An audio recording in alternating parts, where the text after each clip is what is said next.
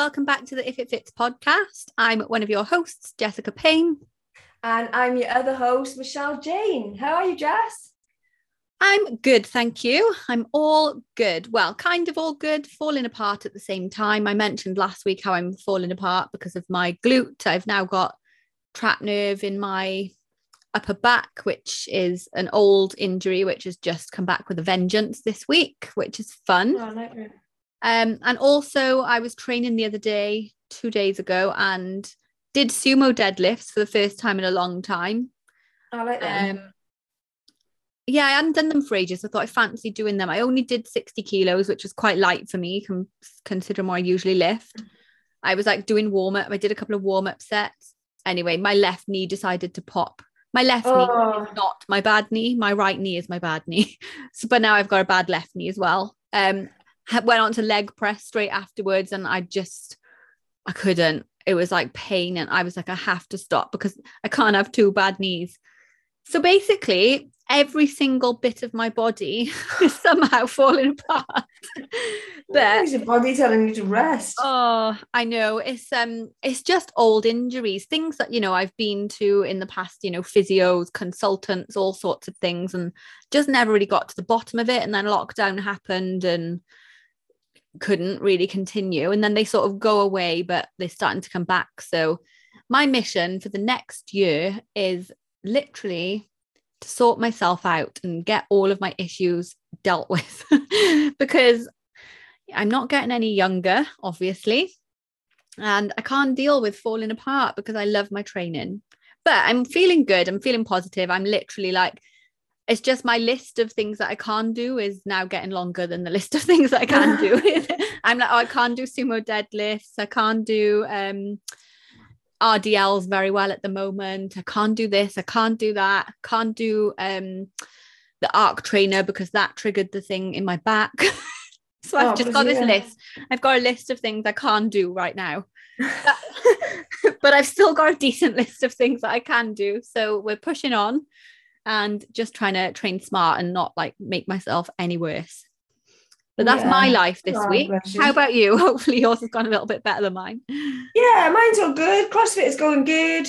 I haven't learned anything new this week, but I am getting better at. Now, I don't know the actual term for it. There's so many different names to all these things. I think it's a power clean. I think. I get confused with all the names. Yeah, there's so many cleans. There's a hang clean, a power clean, a clean and jerk. Yeah, the power clean, the one off the floor. So basically, whenever the one is off the floor. So I got better at that. And I get confused, not confused. Bethan does exactly the same because we're used to bodybuilding with the power clean over the head. What we do, me and Beth do exactly the same. We bring it up and then we shoulder press it. I knew you were going to say that because in my head I would do that too. It's because it's what we're used to. And he was like, no, you got to dip under it. And when you go under it, you can go heavier. My shoulders are killing from just pressing it, like my shoulders, my traps. But I managed to get it. And I did it. And he was like, yes. And I was like, yes. I did one. Because you got to dip, drive, drip. And in my dip, drive, dip.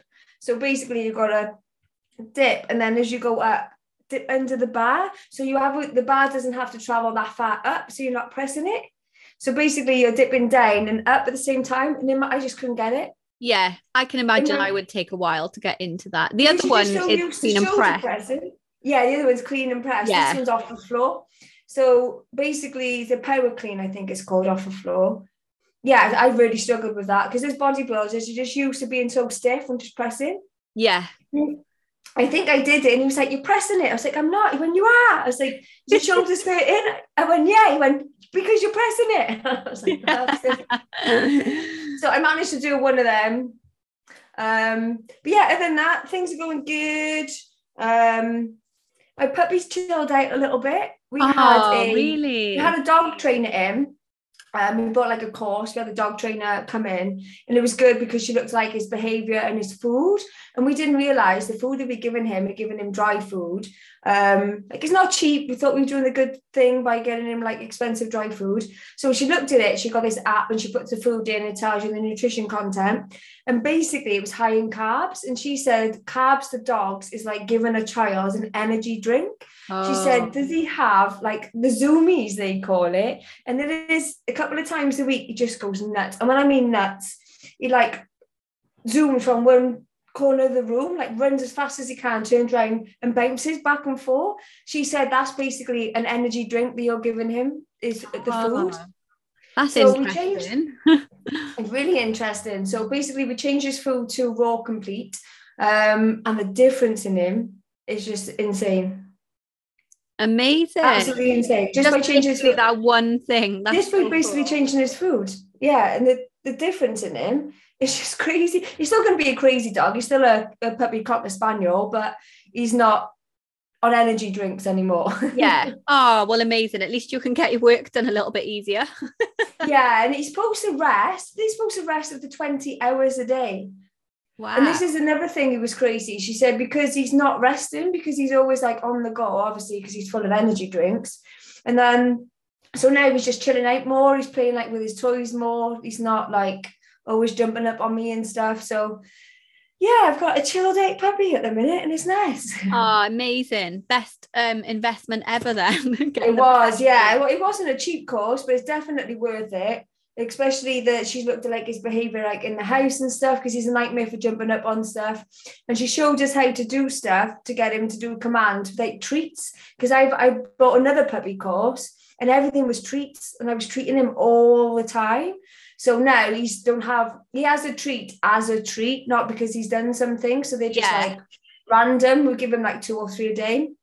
But whereas before, every time he did something, you'd get a treat. But what he used to do, if you would tell him like to drop something, you go to pick something up, drop it and look at you for a treat, because he's done what he thinks you're going to tell him to do.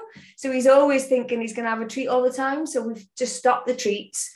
And we thought it'd be like a little bit crazy because he's not having all treats and stuff. He'd get like a bit bitey and stuff, but it hasn't bothered him. He just, amazing. Just says, good boy. And he's like looking at you like, where's my treat? Well, that's because he's being fueled nutritiously properly now, which is amazing. And that's another thing. Like it makes such a difference, doesn't it? Exactly, yeah. So it was funny at first eating it, because obviously he's gone from dry food to raw food. And he was like, sort of have a little bit and then going around his bowl, having another little bit, like dancing around his bowl. Like, what is this? But yeah, it's good. So hopefully in the next couple of weeks, we'll have a well-behaved puppy. Oh, we'll amazing. Amazing. That's so good. That's good news all round this week. It is, yes. Oh my God, my back is in agony. Oh, you okay? It makes me just like, I can't sit still. Like if you see me fidgeting around, it's just because like every position I sit in, it's just like, no, that's not good. That's not good. It just is irritating. Really irritating. Bless you. Hopefully I can get it seen to soon, but there we go. Yeah, you'll have to get it looked at. We will power on. But anyway, should we get into today's topic that we wanted to talk about? Yeah, so today's topic is the diet after the diet. So basically the diet after the diet, nobody thinks about it. So everyone wants to lose weight, do a fat loss plan, but everyone gets hung up on losing weight. They don't actually think about the diet after the diet. Like I was the same. We were just chatting before the podcast, me and Jess, that we both done challenges, we both done plans. I did like a 10-week plan. A couple of years ago, I did my first like 10-week plan. That's where I got the idea from for my 10-week plan. But there was no support afterwards. No one told me afterwards that I'd have to do. So basically I did the 10-week plan, lost a load of weight, and then I just went back to what I did before the 10-week plan and I put it all back on again. What a waste of 10 weeks. Yeah, I've obviously literally done exactly the same thing. And I did an 8-week challenge. It was quite a hardcore challenge that I did. So I was doing a lot. So to go from that, I mean, I was already into training. So I kind of like knew and like researched and stuff as well. But I don't know, without that, like someone saying, right now, what I recommend that you go and do is X, Y, Z. They just sort of like, well done, bye. And it's just sort of like, you don't know what to do then. And most people, when they get to the end of a diet phase, you know, if you do your 10-week lean project or my 8-week shape up, of course, people get to the end and they're like, I want to celebrate. I've just achieved like something amazing in that time, which of course, perfect. But sometimes that can start spiraling out of control then, and you can be setting yourself up to go back into those old habits if you don't have a plan. So it's so important to have a plan about what to do next. And, you know, we talk all the time about sustainable fat loss, and the way we teach our clients and the way we work with our clients is so that they implement in and embed in healthy habits into their lifestyle so that they can be continued on forever. But that doesn't mean that the calories have to stay lower forever, and it doesn't mean you have to be on a diet forever. It's the habits and the lifestyle that stays, not the calorie deficit and all of that, because that is just not healthy, and nobody can stay in a calorie deficit for, you know, forever. So Michelle, what should we be doing afterwards? So basically the diet after the diet. So don't get to the end of your fat loss diet and have no plan for the future. Now, if you reached your weight loss and you were happy with your maintenance calorie level, basically, so what you can do, so there's a couple of options where you can do afterwards. I personally just like to go back up to maintenance. I don't do necessarily a slow reverse. So you just need a plan after the plan. So basically you need to up your calories to a level that you feel that is maintainable, and basically your new maintenance. So you basically need to put your, if you're happy with your fat loss, if you've got to your fat loss level, if you've done my 10-week plan or Jess's 8-week plan, and you've lost the weight that you're happy with, you now need to maintain that. So basically all the habits that you did to get the weight off, you need to keep it. So you need to keep getting your steps in, get your protein in, get your water in, your sleep. You need to maintain those habits. So basically the habits that should be implemented long-term, not just healthy lifestyle habits. Yeah, the lifestyle habits.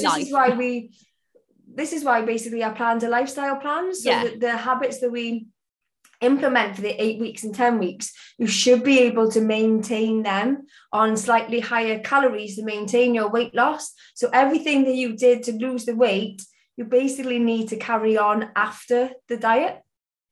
Yeah, because when you diet, think about it. If you say you start your diet, your maintenance calories, nice, easy round number is 2000 calories, for example. That's the amount of calories you need to maintain your weight. You might have been eating in a surplus, hence a weight gain. So you've been eating, you know, between 2,000 and 2,500 calories a day, which is why you've been in a position of gaining weight. But if you'd eaten at 2000 calories, you would have maintained your position. When you diet down and you lose fat, we go through a process called adaptive thermogenesis or metabolic adaptation. And as you diet down, you don't need as many calories to survive. You know, we start burning less calories during our normal day-to-day activities, total daily energy expenditure. We'll naturally start burning less calories through the thermic effect of food, which, you know, we've discussed all of these points on previous podcasts, how we get our energy expenditure, because we've got less volume of food going in, obviously. So we're not going to expend as many calories. And basically, we're just expending less. Our body is getting lighter and we just don't need as many calories to function. So as we go through a dieting process and we lose fat, our maintenance level calories come down. Now, that's going to be different for everybody. It'll depend on, you know, multiple factors, which we can't really go into like specific details here today, but this is just to give you a big overview. That your maintenance calories can vary anywhere between 5 and 20%. So they could be 5 to 20% lower than what they were. So you might finish your diet phase, depending on how long you've been dieting, how much you've lost, all of that. And perhaps your new maintenance calories are 1800 calories, in which case that's where you would start to maintain your fat loss. And if you were to go back up to 2000 a day, then, you know, that would be a potential surplus for you. It's always going to be a little bit of trial and error. So we're not expecting people to just suddenly know what their maintenance calories, their new ones are, because I guarantee most people didn't really know what their previous maintenance calories were anyway. Yeah, so of course it's going to be a bit of trial and error, but when you finish our plans, obviously we always guide you. If you're not continuing on to work with us on our monthly coaching packages, then we'll always give you guidance on what we think you should be doing going forwards if you're going to continue on your own. And highly recommend following that and So many people are really, really nervous, understandably, to increase calories. I've got a couple of clients going through a bit of a reverse right now. And whereas, Michelle, you said you like to just bring your calories straight back up to maintenance. For some people, that's the best option. Like, that's always going to be. You want to go back to maintenance as quick as possible. Yes, to bring all of your hormones back. Yeah. Yeah, but my client at the moment, well, a couple of clients, just mentally they can't do that, basically. So we have to do it in a bit more of a progressive approach where we gradually work on increasing calories so that they can see that, okay, I'm increasing calories, but the scale's actually staying the same. I'm staying the same in composition. I'm not gaining a load of fat back. And they start to relax a little bit and get into it. So ideally, it's always best to just go straight back up to maintenance calories as quick as you possibly can. And like I said, it's going to be a bit of trial and error. You might not realize what they are. So test it out, sit at, a few calories. In the example I just gave, perhaps go up to 1800 calories, stay there for a few weeks if everything's okay. Or if the scale starts to go down, you'll know you're in a bit of a deficit, bump them up a little bit. If they're maintaining perfect, you could potentially try and go a little bit more, perhaps try 1900, see what happens. If you then start gaining, then you've edged into a surplus. It's a bit of trial and error and will take a period of time. But it's so important to do that, to just get your body functioning optimally again, bring all the hormones back up. And just when you do that, you're going to have so much more energy as well. You're going to be able to train better, you're going to be in a better mood, you're going to be happier, you're going to feel more energetic every day, like your brain is going to function better in work, all of those sorts of things. So it's so important to get out of that deficit once you've achieved a fat loss target. Yeah, no one really promotes a diet after a diet, do they? Everyone always promotes 8-week fat loss, 10-week fat loss, 12-week lean plan, which is great. But what do you do after that plan ends? So like Jess just said, so you either reverse diet or you want to get up to maintenance as quickly as possible. So no matter which one you choose, there's no right or wrong. I personally prefer to go straight up to maintenance. You need to make sure that you continue the habits and behaviours that made you successful with a fat loss in the first place. So if you allow whole behaviours and habits to creep back in, then the weight will creep back on. So long-term weight loss, it is possible. It is possible to keep it off after you've done an 8-week and 10-week plan, but it requires basically for you to keep the behaviours and the changes that made you successful in the first place. So basically long-term behaviour changes. So yes, the 8-week and 10-week plan has its place, but Jess and I both have plans for after the diet. So Jess, yours is called the Shake for Life. Yeah, Shake for Life. And mine's the Lean Lifestyle. So they're not just for maintenance. They're basically, it's a plan for after the plan. So it's to help you continue. So maybe after Jess's 8 weeks, you still want to continue with fat loss. You might need some extra support. Then you go on the Shake for Life. You can continue your fat loss. And then you're on the plan, which is a lifestyle plan. And then you can change. You can go into maintenance. So then you can go into building phase. So basically, that's what our plans are. So they're the plan after the plan. So it's so important that you do continue to have the support after the initial fat loss, because it's actually harder to maintain it than it is to get it off in the first place. This is why a lot of people, there's actually a statistic that it's basically 50 to 95% of people put the weight back on after they lose it. Up to 95%. That's absolutely massive. So that's because people just don't have the support afterwards. And this is why Jess and I have come up with the two plans. It's basically the diet after the diet plan. It's so important that if you have all the support to get the weight off, you still need to have that support there to keep it off initially, because a lot of people, they just don't know what to do. And it is harder to maintain it than it is to get it off. So just remember that. Absolutely. And, you can start either of our plans without having done the 10-week project or the 8-week shape up. You can start your fat loss phase on these. But the idea is that it's about lifestyle. It's about doing it for life and keeping these habits. And yes, it's an investment into your health, your goals, but it's so worthwhile. With that statistic that you've just said, Michelle, up to 95% of people end up gaining the weight back. if you are able to invest and just spend a little bit longer going through the process with a coach, go through the diet phase, go through the reverse phase, or, you know, the coming back up to maintenance and having a good period of time there. And you're going to learn so much, but you're also going to be in a better position. You're actually going to sustain the results that you've managed to achieve, which it should be the goal for everybody. Like, the whole point of our plans is we want to stop people from having to yo-yo diet, you know, and diet. Yes, of course, you might want to have a little bit of a mini cut before a holiday and just lose a little bit, but you shouldn't be like having to drastically drop like a stone or 2 stone before you go on holiday and stress out, and then you balloon up and gain it all back, and then you do the same year in, year out. Like, the idea is to get to a place where you feel comfortable and happy and sustain that forever, or, you know, just build upon that. You know, we're always human, and like, well, myself especially at this stage, I know that I want to grow my hamstrings, I want all these things. I'm just going to constantly every year continue to try and progress different areas of my body. Not that, you know, there's anything wrong with it, but for me, I like just challenging myself and having these goals. So each year I'm just going through like a little bit of a fat loss phase. Then I'll do, most of the time should be spent at maintenance. Like, most of your time, I'm currently going obviously through what's going to be a bit of a long diet phase at the moment, just because of the position I'd gotten into after lockdown. But beyond that, my plan is to sustain what I managed to do this time, reverse, spend a long time at maintenance where I can really train and grow muscle and all of this, because people say they want a bigger bum, bigger legs, they want to be toned and all of this, but that you have to be at maintenance calories to do that, or, you know, in a very slight surplus even. You can't build, well, unless you're a newbie, obviously there's situations when you can build in a calorie deficit, but it's going to be really difficult. You need to be at maintenance at minimum.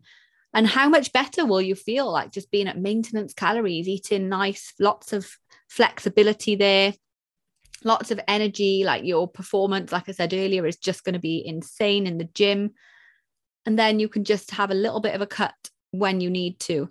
But yeah, it takes a long time. And that's why I really do advise people try and stick with a coach for as long as possible through that process, because it is hard. And, you know, even for me, like, I've got my own coaches, their partners. I've got 2 coaches, and I've got them to turn to, because of course it's difficult. Like, we're going to go through phases where we're like, oh, should I be doing this? And that's completely normal, but having someone guiding you through it is just so advisable if you want to actually get there forever. And if not, like, just take on board all of the advice that we give you on these podcasts.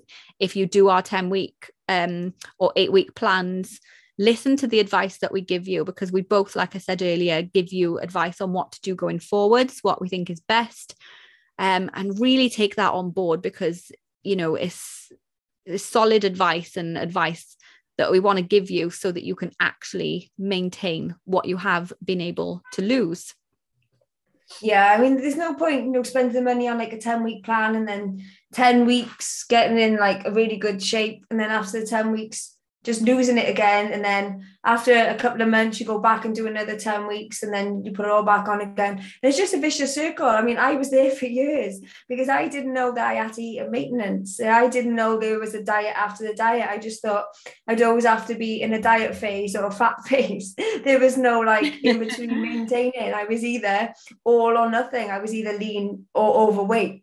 But obviously, I know now that the shape I am now, more, I'm a little bit heavier now, but I've been eating in a small surplus, but I know how to maintain it, and I feel so much better, especially now I'm doing CrossFit. I need a lot more calories to be able to lift the weight that I want to lift. But once you learn how to do the diet after the diet, the maintenance phase, you'll just enjoy life so much better. You don't always have to be in the vicious circle of being on a diet, being off a diet, feeling uncomfortable, because it is just like a hamster wheel of being on a diet, off a diet, feeling uncomfortable, and you go back on a diet, and you put it all back on. I was there for years, and it's just like mind blown when someone just said like, go on maintenance, like maintain your weight loss. It's like, what is that? What is maintenance?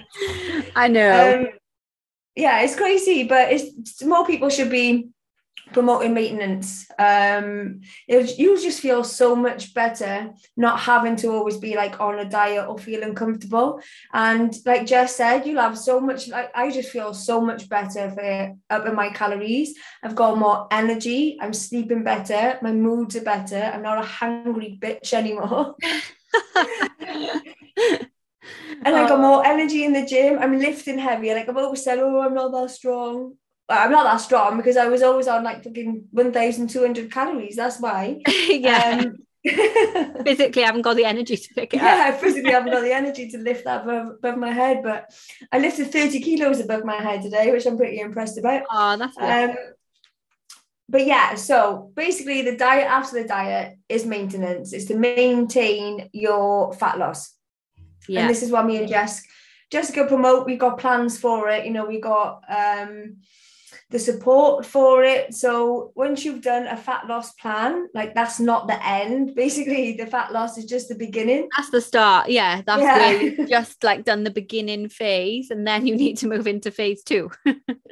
Yeah, no one ever makes phase two. Everyone just finishes at phase one and think that's it. They're gonna have the weight loss forever. But yeah, the key is the changes that you've made to achieve the fat loss goal, you need to maintain those changes. So if you're someone that has never done steps or counted steps before, and you have now for this fat loss phase, you haven't always got to count steps on your watch, but the activity level that you've got at to do the fat loss, like get 10k steps in, like you've got to maintain that. I mean, 10k steps is good for health reasons anyway, but you don't want to go back to sitting on the sofa all day. So the changes that you've implemented for fat loss, you basically got to maintain them, which a lot of people don't. I didn't when I did my first 10 week. So everything that I did, I learned in that 10 week. I just went back to what I did before the 10 week and I gained that weight so quick. I think I gained it all back in like 2 weeks. It took me 10 weeks to lose it. I think it literally took me like 2 weeks to put it all back on again. Oh, God. That's always the way, isn't it? But actually, one of my clients at the moment, she'll probably listen to this. She really struggled. She's been in a deficit a long time. Like she's been with me for just over a year. We have had periods of time where she hasn't been in a deficit, you know, during the 6 weeks holidays, for example, she didn't track and went back up to, you know, well, she ate intuitively. So I don't know if she was at maintenance, but it was definitely more than what she'd been eating. And it's been a couple of those occasions throughout the year and some strategic diet breaks that I've brought in, which I'll touch upon in a second, actually, because we should mention those too. But she's really struggled to get into the mind frame of it. Like, yeah, but I feel like I should be cutting for Christmas. I don't want to gain more weight. Like I want to be this weight. And I said, I'm not trying to make you gain weight. That's the last thing I want to do. I want to help you sustain it, but we want to get your hormones up. We want your body to be functioning like optimally and just you feeling energetic and all of that. We need to do it. And I've explained to her the importance. You cannot be in a deficit forever. Mm-hmm. So for weeks and weeks, we've been gradually building up and her weight's been holding. She's been feeling exactly the same, staying the same, had to buy smaller trousers, all of that. So, you know, she's seeing that it's working. Last week, she went mad on her food a little bit and gained 3 pounds. And then she said to me, I feel like I should be on a cut, like I shouldn't be gaining this weight. But equally in the check-in, she'd also told me she'd had a rubbish week on her diet. I looked in her food diary and I actually spent a good few minutes of her check-in video just reading back all of the food that she'd eaten throughout the week, just to explain to her, because I was like, okay, 6 cookies plus a Kit Kat chunky plus a Domino's pizza like one day, and there was like 6 cookies every day, something else. So like she'd gone over her calories, hadn't tracked a couple of days, and she wanted me to drop her calories back down.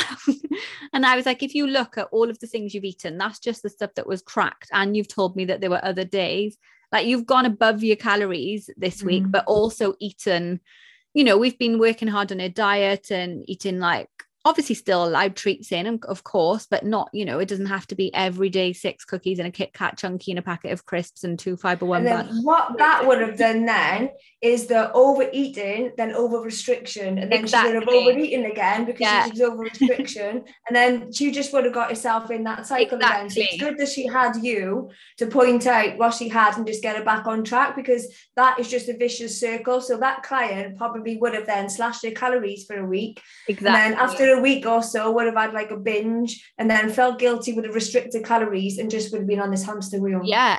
And I said to her, look, you know, you've tracked most days, you've put it in there, that's good, but you still, just because we're increasing calories, it doesn't mean like you need to fill your diet with junk all day every day. Like the same high nutrition principles still apply. We still want, you know, an abundance of fruit and veg and fiber. We still want you to be eating, you know, majority non-processed foods, nice lean protein sources. Of course, add a little treat in, but a treat a night would have been maybe 1 cookie, one or two with a cup of tea, or 1 or 2 with a cup of tea in the evening, like if you've got calories left.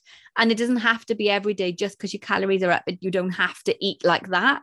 If you fancy it, then fine, but that was a bit excessive. So I did spend a good few minutes of her check-in, and I said, I'm not doing this to shame you or anything like that, but it's purely to make you understand the difference in your diet this week to the week before, because your calories were exactly the same. You've gone over a little bit, but also the types of foods that you've eaten now. I showed her carbohydrate intake that week compared to the week before, where she'd been like, you know, this week her protein was much lower, carbs was sometimes over 100 grams higher on a day. Nothing wrong with carbs, obviously, but again, then it's about making sure they understand when you eat carbs, you obviously hold on to that 3 grams. Exactly. So that's exactly why her weight has gone up. Exactly. She didn't gain 3 pounds of fat in that week, even though like she freaked out and she'd eaten, you know, not necessarily the best diet. She tracked most of it. So I was like, look, that's going to stabilize. We'll just keep calories where they are this week. Just get back onto your normal plan. And she was like, thank you. I needed that to be read out to me. And she was like, now you've read it all back to me. That does look terrible. And I was like, it's not terrible, but that's the whole point of me being here. We're all human.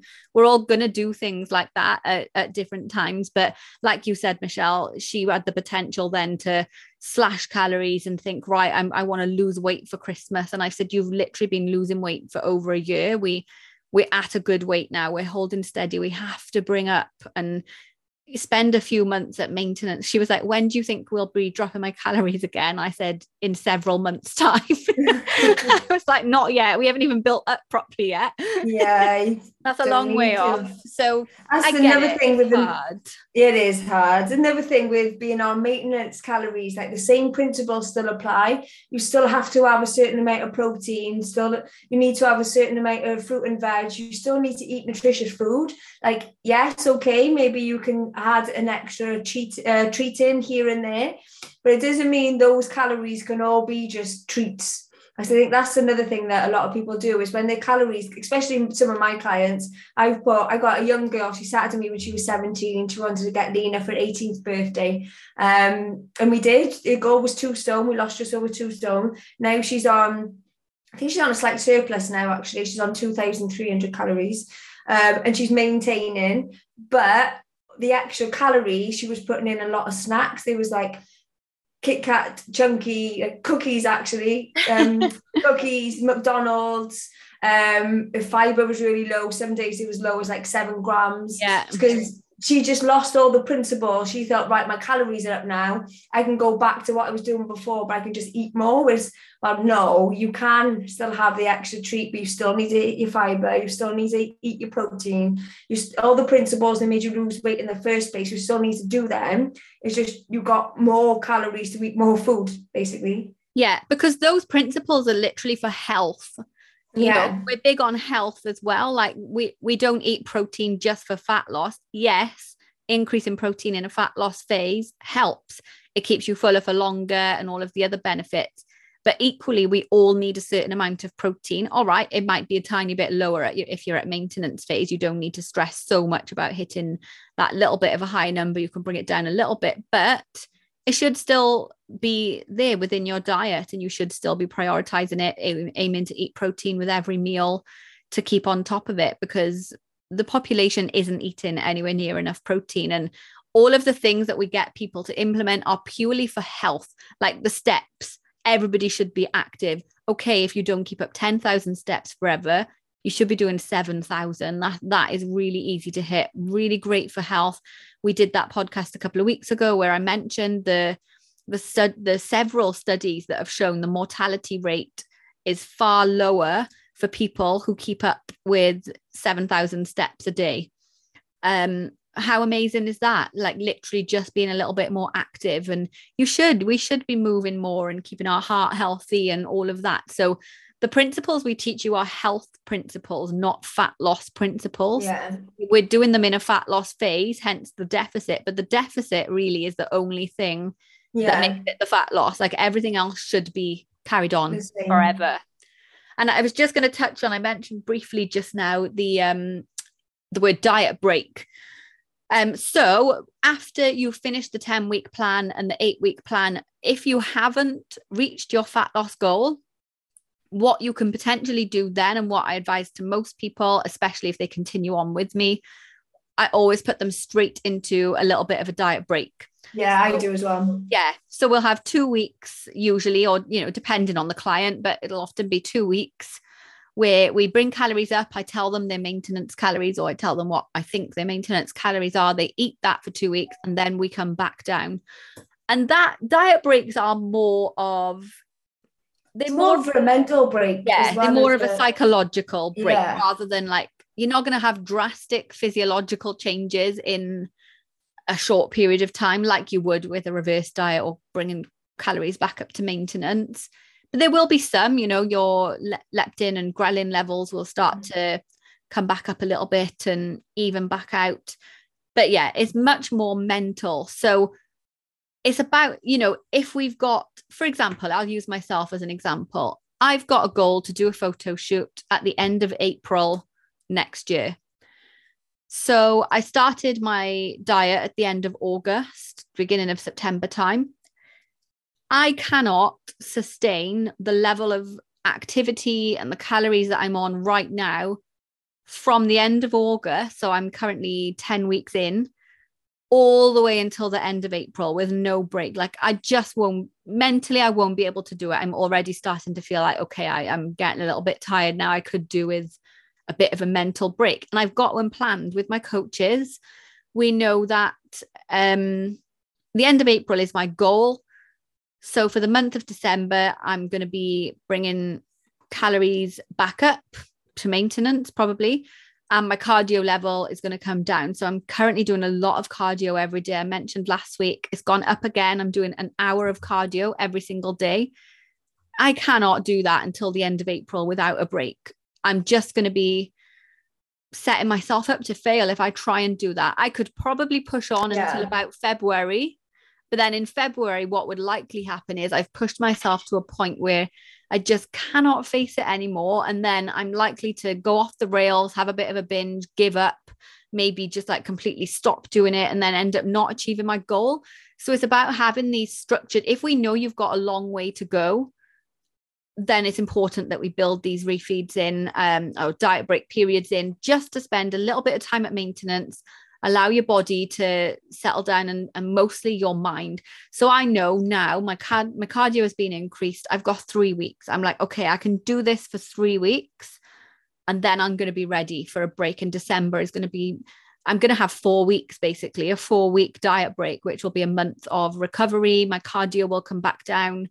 My calories will go up. I won't be in a fat loss phase. I'll be eating at maintenance, but I'll just be recovering, setting myself up in a good position. So when it comes to January, I know then I'll have around 16, 17 weeks to push on into a phase, and I'll be able to do that because I've had this break. But if I didn't have this break coming up, there's no way I'd get there. I don't think. So that's the importance of diet breaks. So if you finish the 8 or 10 weeks and you know, you still feel like you have a little bit to go or a long way to go even, you know, obviously 8 and 10 weeks are just a starting point for a lot of people, and, you know, a way to just embed the habits and you still want to continue. But it's just about having a diet break, couple of weeks off, eating at maintenance, and then going back to it. And you're far more likely to succeed in achieving your goal if you do that. A lot of people think that's taking a step back. I don't want to do it. I want to carry on dieting. But give it a few more weeks or months, and you're just going to gradually start to become less and less energized, less motivated, and you'll probably either fail or it'll take you a really, really long time to get there, because you'll have, you know, episodes of going backwards and, yeah, you know, overindulging and gaining a little bit and going back down, rather than if you plan these breaks strategically, come up to maintenance. So you're still tracking, you know, you're still in control of things. You know, I'm not going to spend the whole of December, you know, stuffing my face with cake and stuff, because that's equally not going to make me feel good. But yeah, it's about just having that control and having these strategic plans. And this is why you should plan in advance, make sure your goals are really realistic. I knew with the amount of body fat that I'd gained over lockdown, and, you know, I've explained on here, I started in a position that I wasn't happy in. But I knew that, you know, I wasn't going to get to my goal by January, because that just, the position that I was in, it just wasn't achievable. It wasn't realistic at all. So I have to be realistic in my plans and then build in these phases. Yeah, exactly. Don't do what I did when I competed. I set myself an unrealistic goal. Did you do? So I basically have to kill myself with less than 1,000 calories and 75 minutes cardio every day just to get lean enough. So set yourself a realistic time frame, and then have the support after the plan to continue, which again is a mistake I made when I competed. I just didn't leave your coach straight away, did you? Yeah. Oh. All the mistakes. But that's the thing. And, you know, we've learned so much on our nutrition course, and yeah, and just by doing it ourselves as well. Yes. Just by like the mistakes that we've learned ourselves, and then doing the nutrition course, we then look back and think, oh, that's the mistakes that I've made. That's what I should have done. So yeah, we're learning so much on our course, and in a few months' time, we're both going to be fully qualified, evidence-based nutritionists, which is super exciting. But yeah, just by doing this course, we've learned so much, and we've been able to look back on our own journeys and seen the mistakes we've made and learn from them, and then help you from our mistakes and what we're learning from our courses, to be able to help you not to make the mistakes that we've made. Exactly. I'm sure. Well, yeah, that's what I was saying to you earlier. Like, I've done so much cardio for so many years because I enjoy cardio and the weights, but I've done a lot of cardio over the years. I never really like spent much time at maintenance, so I've been in deficits, and that's why now I'm in this position where 10 weeks in, I'm on 1 hour of cardio a day. I'm still at 1500 calories. My calories haven't been going down because I told my coaches I prefer more output rather than lowering the calories, because I just feel better on high calories. I have more energy and I'm happy to do more in terms of output. So that's my favorite approach. So calories have stayed the same for a number of weeks now, and I'm happy with where they are. I feel okay. But I have to put myself through this because of all of the mistakes I made in the past with, you know, dieting for such long periods of time and then just binging out of them, like gaining weight loads, doing loads of cardio, like, so it's going to take me a good while to get my body. I'll get back to a position where like this isn't going to be necessary, but that's going to take me probably a couple of years now of going through a couple of phases and just spending a long time at maintenance and building and get my body back to a good position. So use me as a prime example as well. But like you said, that's exactly why we do this, because we're so passionate about helping people and sharing the mistakes that we've made so that you don't have to make them. Like I told you earlier, Michelle, one of my clients at check-in this week, she told me that she started adding 30 minutes walking in addition to her 10,000 steps every day, just randomly without me telling her to. And I was like, oh God, okay. But I know you've got a treadmill at home, but I'm saving that for when we really need it, because we've got really good momentum at the moment. And I explained it all to her, and she was like, oh God, yeah, I don't want to be like having to drop calories anytime soon, and I'm making good progress. So she was like, that's me trying to do too much too soon. And we've taken it out again. Like she's like, I will do that this week. But that came down to me explaining to her, and she's got me in her corner. I'm there to support her. Like on her own, she might have continued that. Then she'd hit a plateau, and then she would have to increase her output again or drop her calories even lower. Yeah. So that's the cycle that you go through. So yeah, that's exactly why we're both passionate about this. And, you know, we've been doing this for a long time. Like, we've been through multiple phases, multiple mistakes, and multiple good things as well, you know, that we've managed to achieve. So it's good that we're both able to share all of our experiences with you all. Yeah, exactly. I mean, between us, we've both been qualified since 2013. So that's what, 8 years ago? Yeah. So 16 years just being qualified. Yeah. Just 16 years being qualified between us. So we've got 16 years worth of experience. So, you know, we're here to share our journey and also what we're learning on our courses. So, yeah, so please, can you on Spotify follow us, and then on Apple Podcasts leave us a review, just so we can help more people. You know, tell your friends and family about us and the podcast. Share it with somebody who think you might benefit from it. We really appreciate it.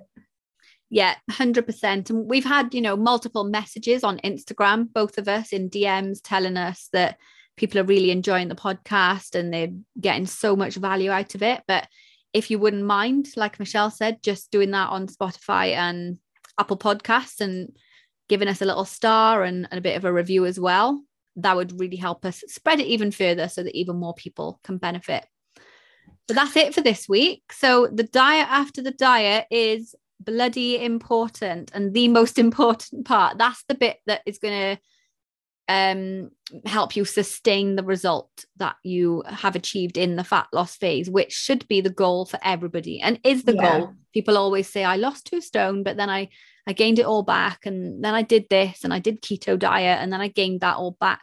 We don't want that. We want you to be happy, energetic, and healthy forever. That's what we're about, and you should be doing the diet after the diet. So hopefully that's helped. If you've got any questions about this episode or any of the stuff we've said, send us a message. We're always happy to help out. And we'll have another Q&A episode shortly, I'm sure, won't we? Maybe next week or the week after. Yeah, we'll do a Q&A soon. So we'll put it on our Instagram stories. Yeah. So you can just drop us a question. You can, of course, stay anonymous. You know, we don't have to read your name out that you asked the question. We'll just read the question out on it and answer it. You'll just know yourself that it's your question. So we don't even have to. Oh, yeah. I would never read someone's name. No. I hate it when people do that. So I don't ask people questions when I want to sometimes, because I'm like, you're going to read my name out, and I don't want you to. Yeah, so we won't read your name out. We'll obviously just answer your question, and then you can listen to the podcast and get your answer. So when we put the questions post on our story, so please drop us a question that you want answered or a topic you want us to cover, and we'll cover it and do your question, and we will mention your name. Amazing. Well, thank you so much. Hope you all have an awesome week, and we'll be back next week. Yeah, see you then. Bye. Bye.